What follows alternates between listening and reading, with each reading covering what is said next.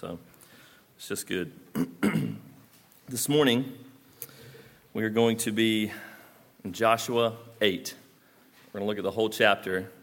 I was joking with someone before the service began, though, that I'm going to talk as much about Joshua chapter 7 today as I do about 8, uh, because the two are, are very closely linked. And uh, I want to I want to read, believe it or not, the whole text with you this morning. Feel like it's going to help us as we as we dive in. Um, and then uh, we will so we'll review quickly what we've seen so far in Joshua. Now, starting back in chapter six. Now, chapter six is uh, where Joshua and the Israelites they they come across Jericho. There's this big formidable fortress out in the uh, on the western edge of the Promised Land. Um, it's a big, scary wall, and then they have spies that go in. But uh, something amazing happens, right? The Lord does something incredible. He leads the people of Israel against this formidable foe in Jericho, and by no effort of their own, the walls of Jericho come, come falling down. Remember, Matt preached it. He sang that awful song that got stuck in my head for days and days. The walls of Jericho came tumbling down. And uh, and it was great. It was an amazing moment. I think, I think I f- you feel it in the weight of the text. Um, and, uh, and so what happens is, fresh off this victory from Jericho, uh, Joshua and Israel, they, um, they, uh, their zeal gets the better of them, right? And so they see there's this small little town of Ai just over the horizon. And uh, hey, we just, we just beat Jericho. Like, we never thought we'd do that. What's this tiny little town over here? So we're just going to go and we're just going to take it. And man, it's going to be good. So we're just going to go ahead and knock out two birds, one stone. We'll just go get it.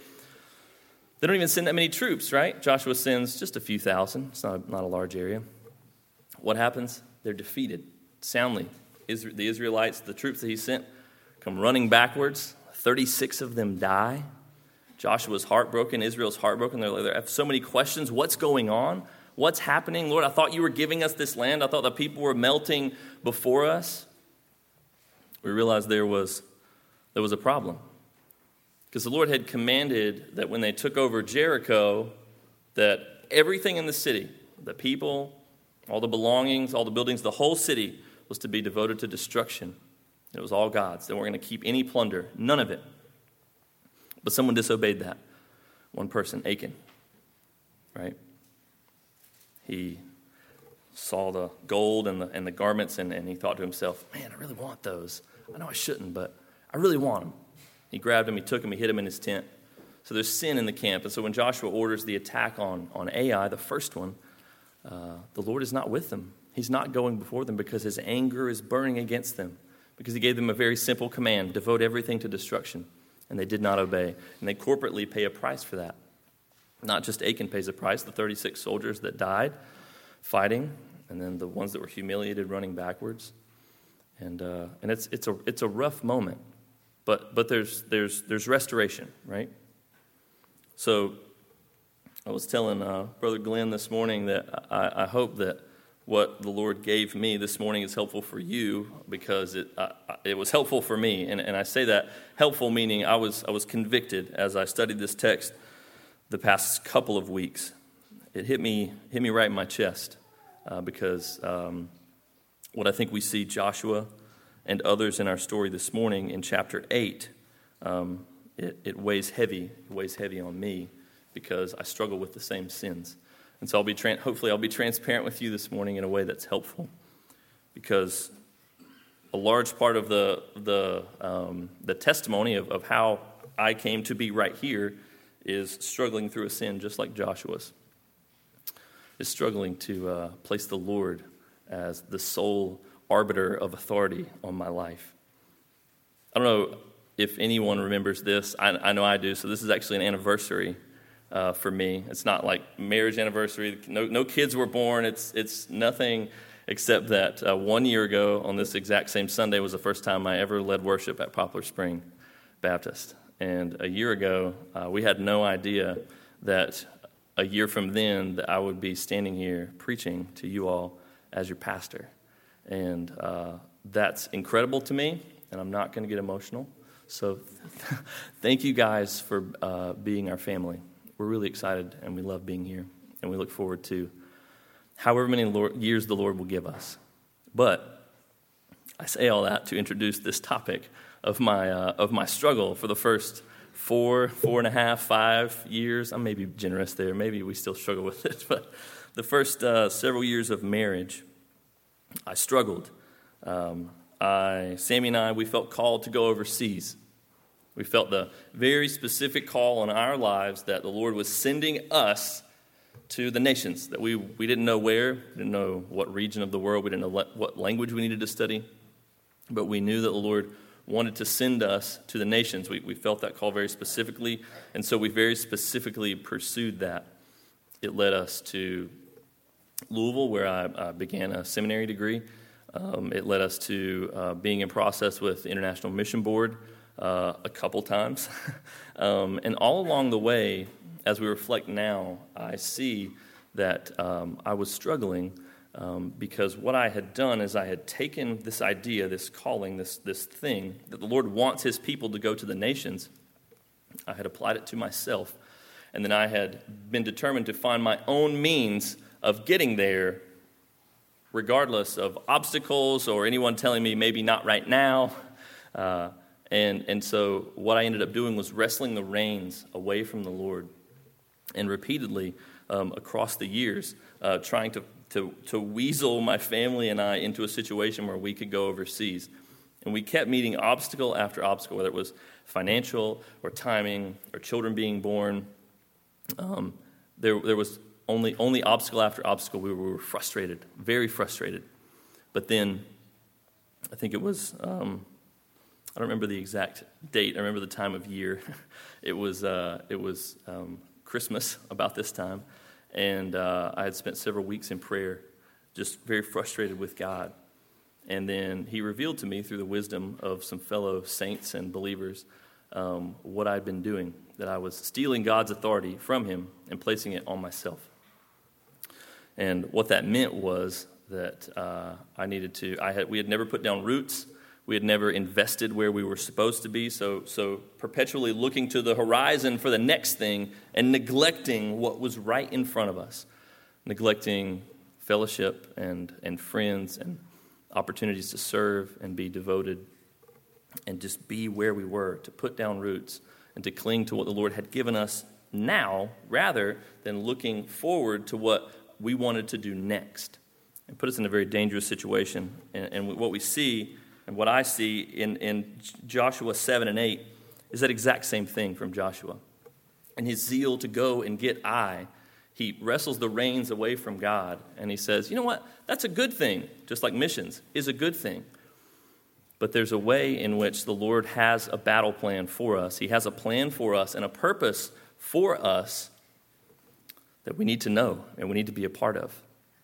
And when we uh, are not a part of it, we experience that same frustration. We experience that same um, anger. It was anger for me, um, not, not knowing, like, why, why, Lord? Why won't you let us do this good thing? So, if you find yourself there this morning experiencing that frustration, or maybe you have been there before if you say you haven't, you probably will be, or maybe you're in the middle of it and don't know it yet. Um, I imagine we've all been there. We've all experienced that frustration of kind of, of, of waging war against God's will in our life, um, whether we know it or not. But the good news is that there's restoration, that there's hope. And I think we see that in our text this morning. So I want to read this text to us um, in, some, in some big chunks, um, and the, the first one being in chapter 8, verses 1 and 2. So, after all that happened to Joshua, they rooted out the sin of Achan, they killed it, they crushed it in the form of killing and crushing Achan and his family. They removed the sin from their midst. And these are the next words of the Lord to Joshua. Chapter 8, verse 1. And the Lord said to Joshua, Do not fear, do not be dismayed. And that's comforting. So, after all that they've been through, after the defeat, after the humiliation, after finding out that there's one of their brothers in their midst has sinned against them and sinned against God, they uh, they root out the sin, and they, the next words of the Lord are, Do not fear, do not be dismayed. The Lord is ready to make restoration. So if you find yourself there this morning in a place where you are warring against the Lord and uh, that you are far from God, that you are um, that you feel as if there's a distance between you and Him. I want you to know that there's restoration to be had. That there's not a, there's not a long road behind you, no, how, no matter how long you've been running from the Lord, no matter how far your back has been to Him, there's no distance. Right? You don't have to walk your way back to Him. He stands ready to forgive. And He says it just right here do not fear and do not be dismayed. These words that He says to Joshua that have been repeated through Deuteronomy and Joshua over and over again the Lord says them to, to Moses, and, and, Moses, and, the Lord, and Moses says them to Joshua, and then the Lord says them to Moses and Joshua. Now the Lord's saying it to Joshua Do not fear and do not be dismayed, because I stand ready to forgive. Lord is gracious. So Joshua has the unique task of, uh, of, of wrestling with that. He has to come to terms with this forgiveness that he's, that he's receiving from the Lord. Um, but it's good, right? So he, he comes and, and, and the Lord says, Do not fear, do not be dismayed. There's hope for you, and there's restoration. The sin has been atoned for. So uh, let me give you our outline really quickly this morning as we work through this. Um, the Lord redeeming what has happened at, at Ai that we saw last week, where there was a defeat. The Lord's going to redeem all that. I think there's several points here. Um, that are helpful to us that, that we need to know. So the first one is that, um, like we just said, that there's restoration. The Lord stands ready to restore you. And then the second point, that the Lord has a plan. He's ready with a plan. Then, as we continue in the text, we'll see that not only does the Lord stand ready with a plan, but his plan is better than your plan. And that not only is his plan better than your plan, but his plan is written in stone in eternity. And finally, that the plan that he has has been paid for by his blood. So we see that restoration stands ready for us. It stands ready for Joshua, that the Lord is ready to receive them back in, that there's no more penance that must be paid, that when the Lord says that sin is finished, that there is forgiveness, it's over. There's no lingering feelings of, of fear or, or um, anger towards you. There's, there's, no, there's no lingering feelings of, of a grudge that the Lord holds. When He says it's done, it's done. So not only does the Lord stand ready to restore you, but He stands ready with a plan. So let's read 8 1 and 2 together. It says, And the Lord said to Joshua, Do not fear, do not be dismayed. Take all the fighting men with you. Arise, go up to Ai. See, I have given it into your hand, into your hand, the king of Ai and his people, his city, and his land. And you shall do to Ai and its king as you did to Jericho and its king. Only its spoil and its livestock you shall take as plunder for yourselves. And here's his plan lay an ambush against the city behind it. That's cool. So the Lord has a plan ready. And this is the thing that Joshua failed to realize, right? He, he, he failed to realize that, that, well, maybe the Lord has an opinion here. And Sammy and I have been wrestling with this lately as we talk about the Lord caring about the details, right? It's not just that the Lord wants him, wants Joshua and, and the people of Israel to take Ai, right? We know he does. He said, I'm giving you the, I'm giving this land to you. Over and over again he said that. So it's true. When Joshua goes to take the city of Ai, he's not doing anything that we know the Lord ultimately doesn't want done. But what he fails to realize, and I think what we fail to realize, is that the Lord cares about the details of that. He's not just goal oriented, He's about the process. As Sammy and I have been talking about uh, school for Silas, so Silas will be five in December, and, and, we're talking about what to do. Uh, we've just been making plans, asking questions, talking about his preschool he's going to now, and or when do we want to start? We want to homeschool. Do we want to do that? If we do homeschool, what curriculum do we? We have all these details that we're just sorting through in our minds. And Sammy realized it first because she's the better of us. And I realized it with her that we have not been bringing this to the Lord. And as we diagnose that, we realize it's because I fundamentally don't believe that the Lord cares about the details of my five year old's education. And how insulting is that to God? to a God who knows when a sparrow falls to the ground and knows the numbers of hairs on my head, how could he not care about the details? And how much more if he cares about the details of the numbers of hairs on my head and about my child's education or, or uh, your child's health problem or your health problem or, or some detail about some, something going on at work, something going on in the family. It's an insult to him for the God who is there all the time and knows all things to think that at the same time he wouldn't care. And this is exactly what happens to Joshua. He thinks, oh, there's the next thing there's the, the thing on the horizon. I'm just going to shoot for it. And that's what I struggle with myself. Seeing the next thing on the horizon and thinking, oh, I can go do that. I don't really need the Lord. That's fundamentally what I'm saying is that I don't believe the Lord cares. And not only that, I don't believe that the Lord really needs to help me because I can see it. I'll just walk right over there and do it.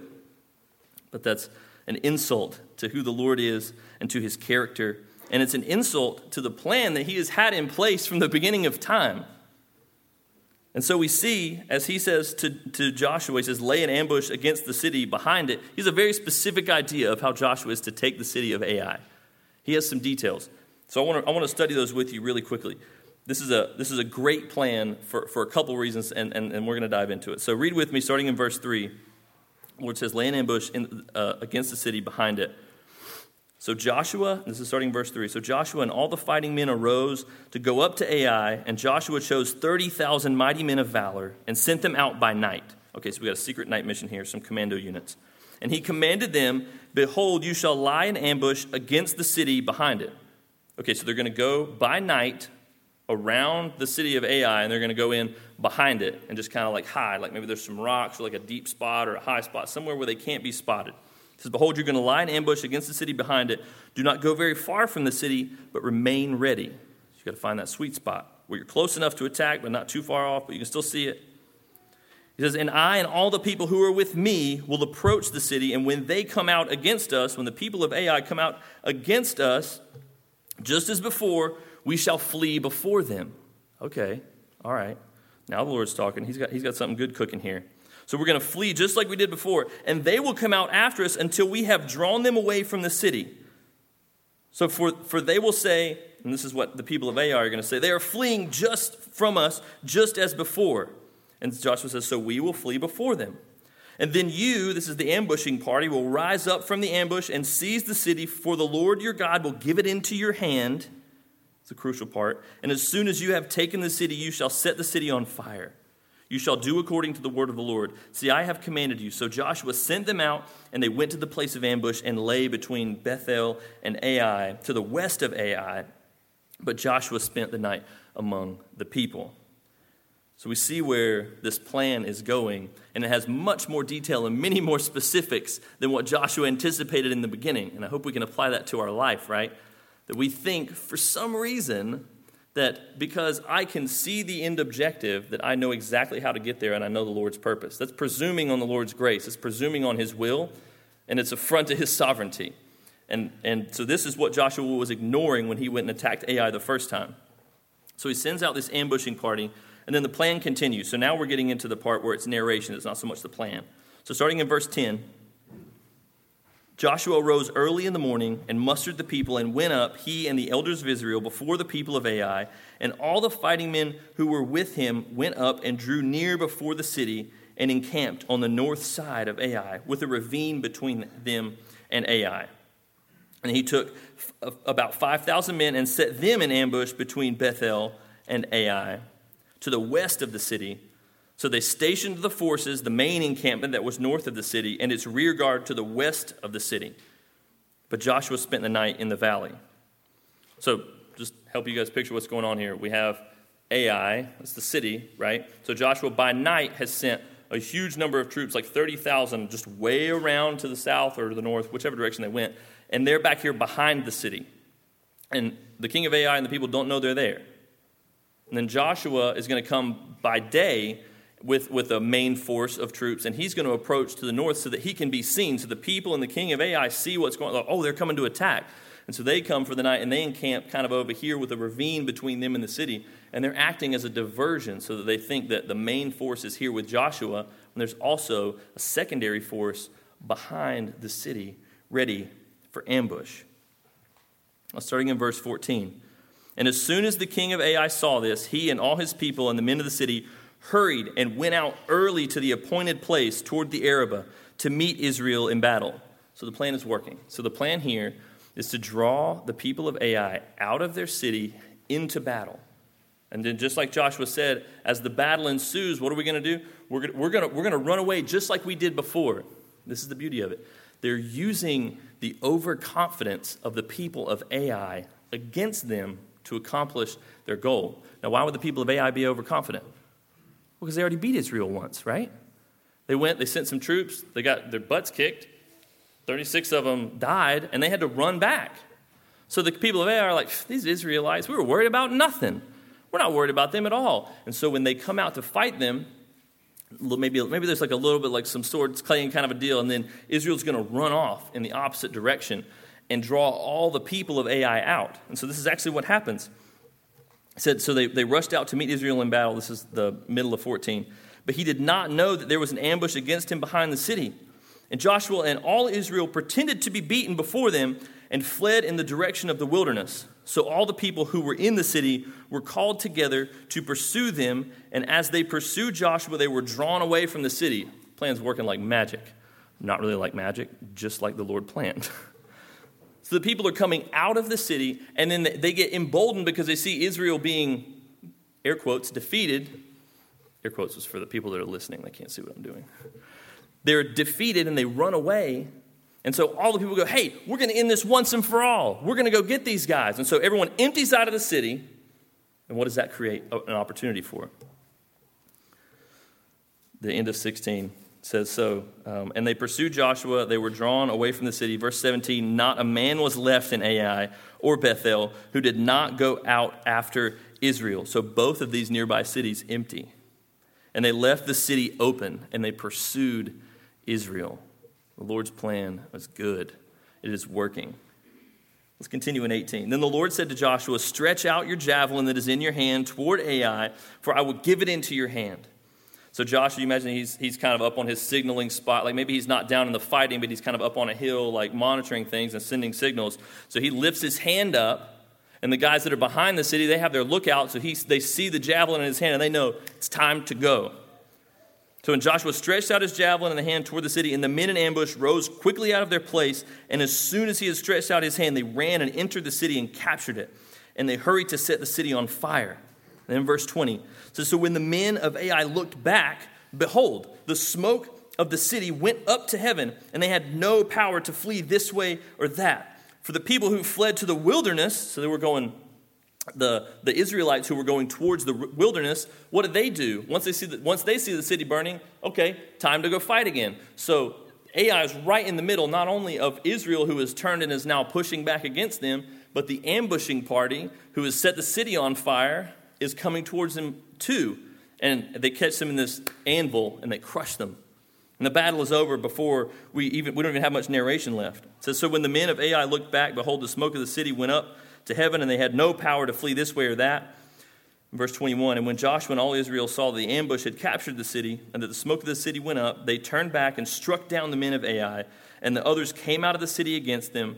So they were in the midst of Israel, some on this side and some on that side, and Israel struck them down until there was left none that survived or escaped. But the king of Ai they took alive, and they brought him near to Joshua. And then verses 24 through, through 29, we're going to look at more closely in a second. But basically, they finish killing all the people as the Lord had commanded. They devote all the, they, they capture all the goods, and they, uh, they have the king and they execute him. Because this is a really good plan. It's really good because, not, not just from my perspective, like, wow, that's, that's a really good plan. This is a plan, this is a battle strategy that has actually been used throughout history because it's recorded here in the scriptures. Think like William Wallace, like Alexander the Great. Uh, Homer references it in the Odyssey, the, the, in the Trojan War. Like this is, this is a famous battle plan. It's genius. It's like tactical genius. And it's genius because it works. So Israel went from getting their tails handed to them to now being able to not just win. It's not like it was even, it's not like it was even like, oh, I didn't know where that was going to go for a second. There was never a point where Ai was on top of this thing. They were done for from the beginning. They never had any hope. The Lord's plan was good, and it was good because it worked, and it worked well. But it's also good because of that, that theme of what the Lord is doing in it. He's teaching us a lesson through it. Because what does He use to defeat Ai? He uses their overconfidence. This is the lesson that Israel had just learned. This was the lesson that Israel had just got done learning because they went in their overconfidence to try and ta- overtake Ai, and they were defeated handily. The Lord was not with them. They did not consult the Lord. There was sin in the camp. There was so many things going on there. There was no reason for them to do that. It was just their pure confidence in their own ability to do this. They just thought, man, look what we did. Like we just we just did this Jericho thing. Let's just go do that thing. They fundamentally misunderstood what it was that was giving them victory. It was not their ability, it was not their numbers, it was not their tactics, it was not Joshua. It was the Lord. And the same thing happens to Ai here. We see this here. Ai, in their overconfidence, they, they don't believe, they don't believe that Yahweh, the God of Israel, is with these people anymore. They're like, ah, we were scared for nothing. We're just going to go out and we're just going to take these guys. It's going to be over. In their overconfidence, they pursue them and they're fooled, and the Lord overthrows them. And I think it's that overconfidence is what, is what causes us problems. You see, the Lord has a plan. The Lord has a plan in place. We, have seen that when he, he very clearly directs Joshua what to do. He has something in mind, he cares about the details. But our problem is that we don't believe that and then we don't act on that. The Lord has a plan, it's a good plan. And it's a plan that not only accomplishes its earthly means, but it accomplishes its spiritual means. So through this plan, he shows, he shows Joshua and Israel what he's all about that He's not about you just going and getting the next thing because it's there. You don't want to shift your eyes from the Lord to the next task, but keep your eyes on the Lord, and He will deliver that task to you, whatever that is. It could be something spiritual, a spiritual goal. It could be, um, it could be a, a better position at work. It could be to have kids that are obedient. Any of these things. We get this task and we put the, we put the cart in front of the horse, and we forget who is the one that gives the victory. It's the Lord. Sammy and I were talking last night, just talking through this text a little bit, and we were just discussing some of those things, the, the things that, that, we, uh, that we want in life, right? The things that we, like, you know, I want, like Sammy wants a husband who leads the family well, you know? She wants me to be the leader. And I want Sammy to respect my leadership. You know, I, am sure some of you like, you know, I want, I want a godly husband. I want a godly wife. I want children who obey. I want a ministry at work. I want to be able to see people come to faith. Like I, I want to, uh, I want to this. I want to that. Good things, right?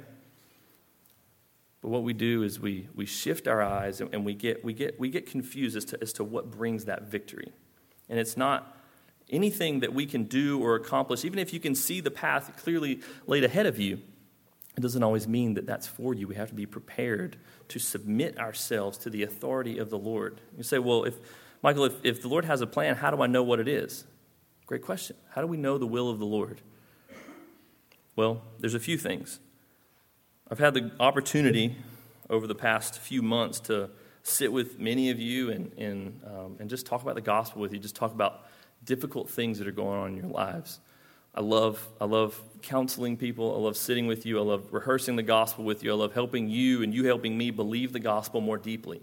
I love that. One of the things that I always try and establish early on in a conversation with someone who's struggling, is a Christian who is struggling, is when are you spending time with the Lord and where are you spending time with God's people? I think those two things alone always help me understand exactly where a person is in their walk with the Lord because we always say, Well, I don't know what the Lord wants, or I'm just I'm feeling frustrated. I want this thing, but I just can't seem to get to it. Well, the question is, are you connected with the Lord? Are you plugged in? Are you spending daily time with the Lord? Are you spending daily personal time with Him? And on top of that, are you spending personal fellowship time with His saints? Are you gathering in the collected wisdom of all of God's people and letting them pour into your life? Are you doing that? Are you submitting yourself to the authority of God and His Word and to the authority of His church and what He's doing through the Holy Spirit. Because if you're not doing those things, well, it's no wonder you're frustrated. It's no wonder you're not having a good time in life because the thing that you were meant to do, which is walk closely with the Lord, is the thing you're not doing. It's not rocket science. But it is difficult. It's hard because we get tricked, we get duped into believing that we somehow are the masters of our own fate. The Lord has a superior plan, and sometimes it just looks like work, like long, steady, long suffering under the grace of God and the mercy of his people and his church and the counsel of wise believers in your life. And it just looks like patience and submitting yourself to his wisdom and his authority and his timing. And when we don't do those things, yeah, we get frustrated. But that's the point. That's why the Lord does it. We see as we continue to read that Joshua, after this victory, they have a time, and it's, it's almost out of place in this text. So, so I'm, I'm talking about 30 through 35. It, it, seems, it seems almost like it doesn't belong here. And, and there were some commentaries that I read that agreed. They were like, we're not really sure where this belongs. Like maybe they inserted this. I think this is perfect. You see, after this victory at Ai, Joshua and Israel, they have a response to seeing God move. And it's the opposite of what they did when they first tried to take Ai. It's polar opposite. Let's read this together. Starting in verse 30. At the time Joshua built an altar to the Lord, the God of Israel, on Mount Ebal, just as Moses, the servant of the Lord, had commanded the people of Israel, as it is written in the book of the laws of Moses, an altar of uncut stones upon which no man has wielded an iron tool. And they offered on it burnt offerings to the Lord and sacrificed peace offerings. And there, in the presence of the people of Israel, he, Joshua, wrote, this, wrote on the stones a copy of the law of Moses, which he had written. And all Israel, sojourner as well as native born, with all the elders and the officers and their judges, stood on opposite sides of the ark before the Levitical priests who carried the ark of the covenant of the Lord, half of them on Mount Gerizim and half of them on Mount Ebal. And just as Moses, the servant of the Lord, had commanded, at the first, at, at the first to bless the people of Israel. And afterward he read all the words of the law, the blessing, the curse, according to all that is written in the book of the law. There was not a word of all that Moses commanded that Joshua did not read before all the assembly of Israel, and the women, and the little ones, and the sojourners who lived among them. Israel's response to this victory at Ai is not to go to the next thing, not to be looking at the horizon, not to be finding the, the next task, not to be finding the, the next uh, milestone in life, but it's to worship. It's to recognize who it is that doles out the victories and allows the defeats. They gather together as Moses had commanded in a specific spot, and they, they give sacrifice and they exalt his word. Man, what a response that would be. Do we do that? When we, when we meet that milestone in life, that the thing we, that we think we've been working for, maybe you have, maybe you've put in some really long, hard hours on something, and we get it. Is the response worship? Or is it on to the next thing? Or is it, look what I did? Maybe it's a little bit of both. Just search your soul and find that. But I think this is the response that the Lord is looking for. He wants us to recognize that He's the one that hands out the victories. He's the one that, that has the battle plan. He's the one that delivers all things unto you. That it's nothing that you have done, whether you've done the work or not. Any good gift comes from God. That's clear in the scriptures. There's nothing that you have that is good that did not come from Him. And we need to recognize that in our daily life. I need to recognize that in my daily life. Now, there's some really good imagery here, and this is the last thing I want to talk about. So, we talked about how the, the Lord has, uh, he's, he's ready to restore, that He has a plan, that His plan is superior, that His plan is written in stone. So now I want to talk about how His plan was paid for. Because there's something bigger at work here. There's some imagery here that hints at something bigger. So you'll notice that, let me just describe the scene for you. So after this victory, the people take a little bit of a pilgrimage and they go to a place called Shechem, which is, which is not new in the scriptures. Right? They go to a very historic place in the promised land. It's where the covenant was made with Abraham. It's where the Lord met with Jacob. It's where he commanded Moses that when, when the people finally made it to Israel, that they were to do this exact ceremony. This, this is a culmination event right here in a very specific spot where the Lord has met with the fathers of the faith. Right here. So we don't want to miss this. And in this spot, this is what they're commanded to do. God has them line up. And so there's, uh, I looked at a topographical map, and there's these, it's just a, just a small valley with these two kind of like medium sized hills. But one is called Mount Ebal and one is Mount Gerizim. And they put the Ark of the Covenant and the Levitical priests in the middle. And on Mount Ebal is where they, they made the peace offerings and the sacrifices. Now, Ebal, the Hebrew word, means roughly uh, curses. Like it's a mount of cursing, right? So it would make sense that they would make, they would make the sacrifices on that mountain, right? Because we're cursing this animal, we're cursing this sacrifice so that our sins will be removed. All right, so that's Mount Ebal. And then on this other side, Mount Gerizim, which Gerizim means to cut, which is like to cut a covenant. So cutting a covenant like in like when Abraham um, and, when God makes his covenant with Abraham and they, and they split the animals in two and then the two, the Lord and, and Abraham pass through them in his vision. And it's saying basically, may, may I be split in two like these animals if I don't keep my end of the covenant. So they're cutting a covenant. So this mountain of promises this mountain of covenant promises and a mountain of cursing, and the people split up. And you see in the text here, and it says it in Deuteronomy 27 where this comes from, but it says in verse 34 and afterward he, Joshua, read all the words of the law, the blessing and the curse, according to all that is written in the book of the law. So the people split up, and it's representative. This imagery is representative of what the law is to the people. This law and this word and this truth that the people are exalting it has two sides to it. It's not just blessings, it's also curses. So, what's the, what's the blessing? The blessing is that the Lord is on your side, that He loves you, He cares for you, He's going to prosper you, He's going to give you the land, He's going to make sure you're safe, He's going to give you everything that you need. But on the other side, if you don't obey, He's going to curse you. He's going to have people come and invade, take your stuff. You're going to die. You're going to get sick. You're going to be able to grow no crops. It's going to be way worse than if you just not even, we'd not even entered into this covenant. So those are the two sides of the covenant that are being represented here one on Mount Ebal, one on Mount Gerizim. it's good. We, we, like the, we like the blessings, right? We like to think about the blessings of the Lord. But the Lord clearly here wants to point us towards something else. That this is a, this is a conditional covenant that He has with Israel. You know what I mean by conditional covenant? It is a covenant that is valid as long as there are conditions, as long as the conditions are upheld. I don't know about you, but the Lord always keeps his end of the deal.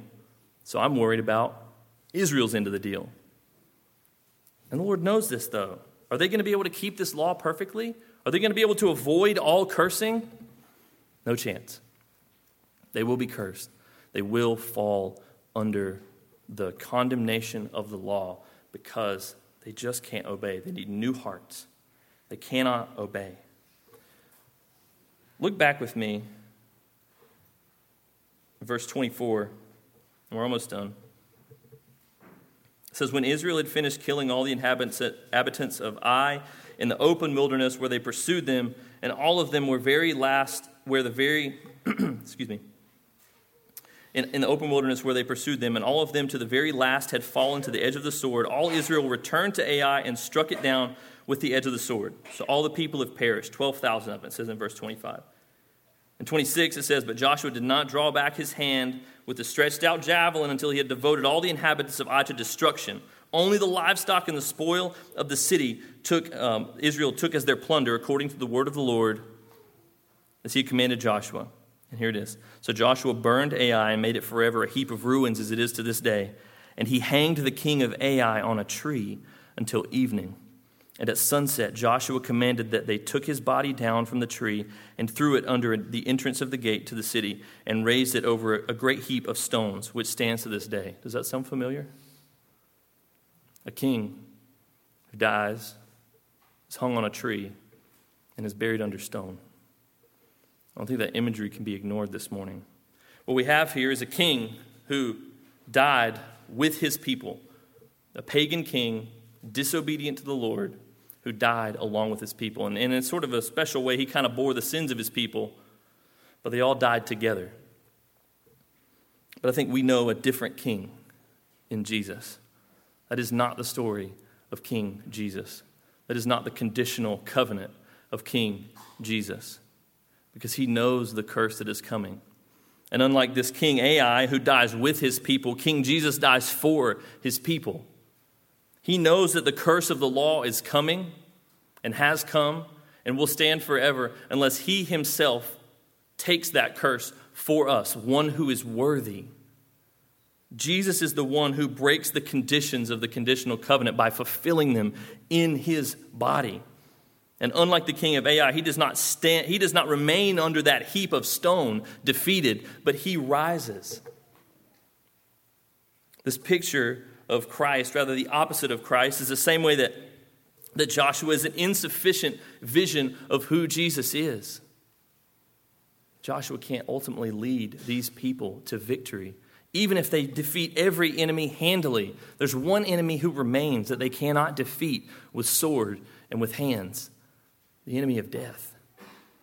But Jesus, Jesus surpasses all of that. He is the one who stands under the curse of the law for his people, and he takes it. He takes all of it, and he gives us hope so that the conditions of the law are erased, so that we no longer have to stand before the truth of God and hear the blessing with the cursing. It's only blessing.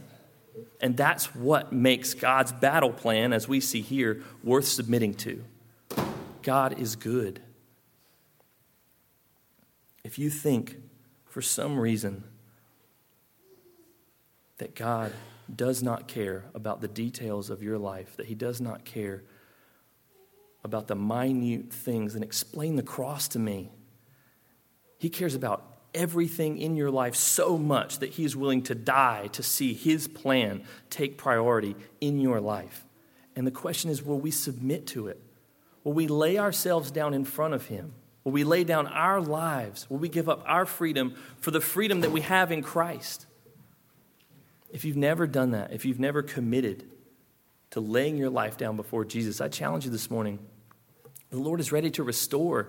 He stands ready to erase the curse of the law from you and give you only blessings that come in Christ. Every spiritual blessing in the heavenly places, that's for you. And it's through Christ and only through Christ. And that's our good news this morning. That's how we can stand before a passage where 12,000 people and a king die and know that God is good because he would die to erase the penalty of his people's sin if we would just cling to him. Let's pray together. Jesus, thank you. Thank you that though you were hung on a tree for the sins of your people, your body was taken down and it was piled under stone to be forgotten. That you did not remain there, God. That you, Jesus, that you rose and you erased the curse and the penalty of sin from those who would cling to you, God. And I pray that as we navigate life, God, that you would help us to submit to you, to submit to your perfect and wonderful and beautiful leadership, God, that we would submit to the will of, of your word and the truth of your word, that we would submit to the authority of your church, the gathered believers whom you have all redeemed. God, you are good. And there is no question about your goodness. There's no question about your character or about your efforts to give us what we need because you went to the ultimate lengths to secure that for us on the cross. God, we just praise you. We praise you for your work on the cross. We praise you for all that you've done, for your goodness. We ask that you bless this time and continue to lift our hearts in worship. In Jesus' name, amen.